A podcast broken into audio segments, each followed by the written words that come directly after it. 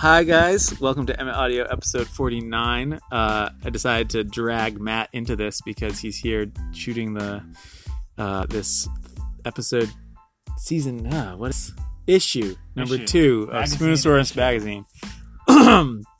and uh, as long as I had somebody else here, I figured I'd make him talk.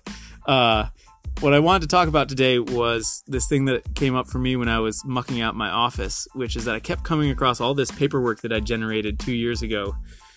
and it was fascinating looking back at where I was two years ago and how far I've come and and what crazy things I thought were going to be the thing two years ago when I started really taking uh, spoon carving uh, seriously. At that point, I had been about a year into really deciding I was going to m- try and have it be part of my living, but it wasn't working out at that point. And right around two years ago was when this guy, Matt, uh, showed up in my life when he reached out to ask if I wanted to do a trade. Matt, do you want to talk about where you were two years ago? Yeah, um, I had just well, I had just found your Instagram handle like two years ago, and I was pretty.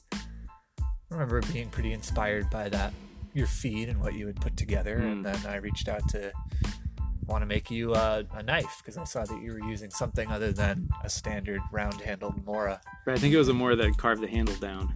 Yeah, Yeah. yeah, you were using that that cool old birch one. I still have one like Uh, it. yeah, yep, yep. And uh, yeah, so I reached out to make you that knife, and that was uh, And you were, and you were, I was messing around with those knife handles. You know, I, I were you carving spoons at that point, or was it more like not? You were into yeah, knives. yeah, I was carving spoons. I wasn't carving very good spoons, but I was carving spoons. Um, you have that serving spoon that you were using. Yeah, that's actually yeah. a good serving spoon. Yeah, I was getting Yeah. lucky here and there, but I didn't didn't really know. Um, Yeah. I didn't have a formula yet that I was sticking with. I And this was- wasn't a, was it a business at that point? You were selling on Etsy.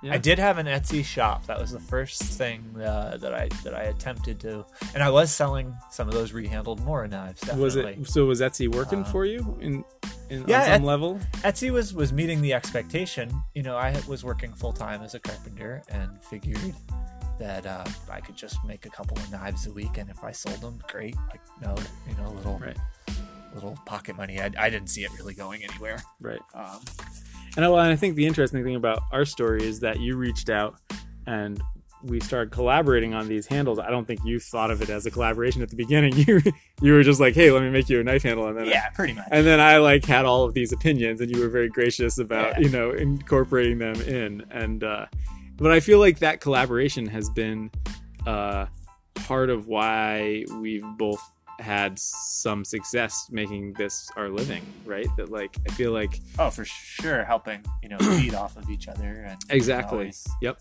you know, anytime I'm and promote each other. down on on ideas or something to be able to, to pop over here and talk about things or make something new and have you try it. It's always right and Inspiring. and then also trying to build a community that's larger than us but i think yeah. neither one of us would have uh, had the the chutzpah to try doing it on our own at least not as early as we as we decided to do it No, definitely not. Definitely not as early. because it was it was like it was like less than a year after we had uh, started hanging out and carving that we decided to start the Spoonosaurus yeah, Instagram thing Instagram feed. I think Mhm. pretty and much. I certainly wouldn't have done that without yeah, doing we, it with somebody else. we pictured else. the get-togethers pretty much immediately, right? I think so I think we thought it was going to be a thing yeah yeah So we had the idea for the feed, and we immediately thought, okay, this is going to parlay into right um, doing gatherings. The funny thing for me, together. looking back two years ago, is that I was still holding on to this idea that I was also gonna make like leather bags and canvas stuff and and notebooks. So like I, I like because I've always made all these things right. Sort of figured out how to do them on sailing ships and in college, and I had this idea that like I was gonna be one of these brands like. I don't know, like Peg and Awl or Rural Kind that like do canvas and leather work stuff and have a whole line of things, and like that was gonna be part of my story and it just it made me realize that like the the two scenes were pretty far apart and the the the economics of those two things were also pretty different Yeah. and to be good at one was very different than being good at the other Hmm. and and it's not just that spoons are what began to pop it's that i began to realize that i really wasn't set up either in both in my household space and also in my uh just like how much how much risk I could take on and and what sort of low profit margin I could tolerate Yeah. to do to pursue like canvas and leather goods stuff because it's a whole other thing because you actually have real expenses. It's not just like a piece of wood that you get.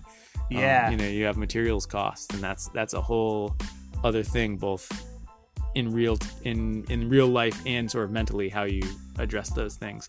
But I also, I mean, part of it was that I just didn't have a space. You were working out of your basement, right?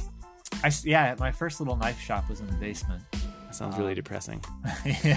there were there were no windows. There was a wood stove. Uh, it was warmer at the time than working in the garage. Yeah. So I had a garage, but it was you know like everybody's garage, unheated and Your garage. I remember. I remember. Right. I remember you taking me into your garage the first time. I was like, "This looks like a garage full of junk," Yeah, it was just a garage Yeah. full of junk. and it, now it isn't at all. Right? No, it's now it's a really pretty highly functioning little shop. that's always been the thing that inspired me the most about seeing your shop is how every time I go there, it seems like you have some new project for utilizing the space better. Yeah, I love shops. Yeah. I love the thinking about how the the work flows around the space and Yeah.